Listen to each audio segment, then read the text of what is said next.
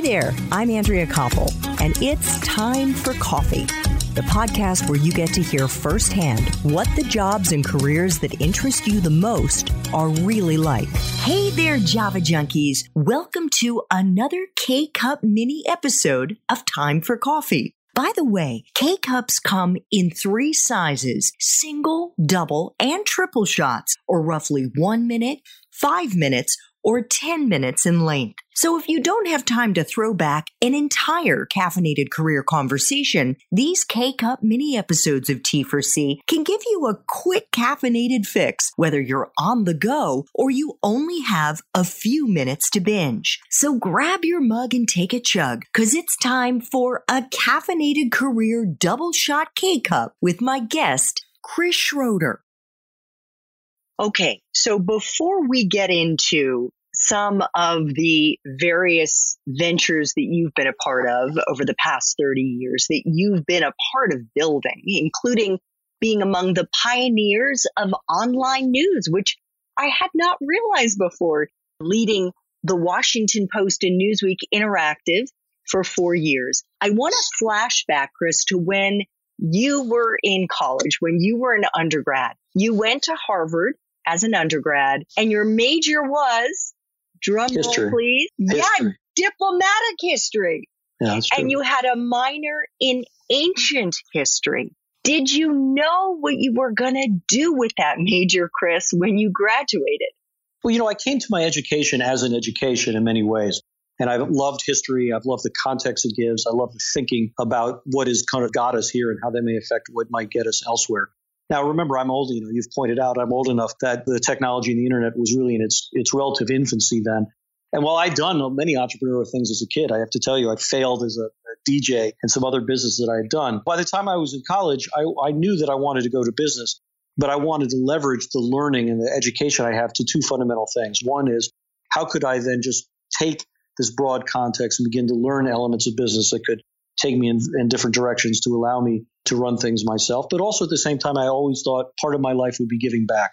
And in those days, I thought at some point I'd want to do business, but also do public service. And so my studies in college were very much a framework to both those ends in many ways. And it was uh, wonderful. You are, I think, one of the first people that I have interviewed, Chris, and I have now interviewed hundreds of people who was that strategic in their undergraduate studies that they were looking at it as building a framework for their future. I mean, that's really extraordinary. What advice do you have for our viewers and our young listeners who are probably stressed to the max right now, trying to reverse engineer their studies to meet the COVID circumstances, the COVID economy that they're going to be graduating into, whether at the end of 2020 or the spring of 2021. What do you think the best advice is that you can give them about the way they should look at their studies? So this is look a very very complicated time and unprecedented time. I've been through four major crises in my life and and they all everyone is different everyone when you're in it seems it could be potentially existential. And this, all of them kind of pale in comparison to what we have now. And so at one level, it's incredibly natural to be anxious to think about what it might mean because we're all trying to figure out what that might mean. But at the same time, one of the things you have to keep in mind is that we will work through this, right? We'll figure this out. There'll be some behaviors that we go back to because that's where our comfort level are. And there are going to be opportunities that are going to be very, very different. And being alert to that kind of thinking of what comes next, I think could be very, very powerful. And in a way, one of the things that is fairly clear to me coming out of this is that so much that was happening back when these students were already starting high school or college or whatever is now only happening faster. What, what is happening in COVID is acceleration. So a year ago, we all, we all, at least on this podcast, have been buying and selling things online. We've been using mobile money or Venmo or whatever. We've probably taken some classes online because we want to do it. We probably did some medical engagement online. But now, within about two months, hundreds of millions of people who were suspect of this or not quite ready for it or were coming there kind of gradually, all of a sudden had no choice but to get into it.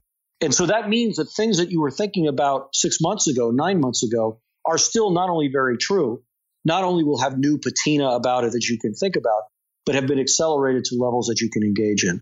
And when I think when it comes to your thinking about particularly your studies in school, is in many respects just ask yourselves, what are you doing academically, both technically and tactically in the courses that you're choosing that will allow you to function in this new world? And at the same time, what passions are you developing about where you want to engage in this world and have this kind of framework that you described before that's so powerful? It has not escaped my notice that when I was a kid, my college had something like 350 history majors. My daughter uh, just graduated from there, and I think there were something like 70 history majors. So many young people have pivoted now to computer science and data science and all. And I think that's fantastic. And I think these are very relevant skills at one level that are very important. But forcing yourself to have this broader contextual view, taking some history courses, learning to write very well and communicate well, take a sense of how history has navigated previous activities, getting a sense of the beauty that comes in design and art that you have. These will also be very leverageable as you decide what problems you want to solve with the technical skills that also need to be part of what you're doing, I think, in a college experience right now.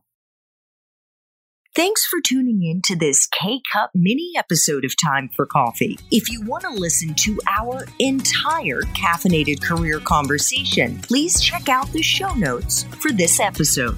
Thanks so much for listening to Time for Coffee, where the professionals in the jobs that most interest you always have time to grab coffee 24 7, no matter where you live. I have one quick favor to ask you. Remember to rate, review, and subscribe to Time for Coffee.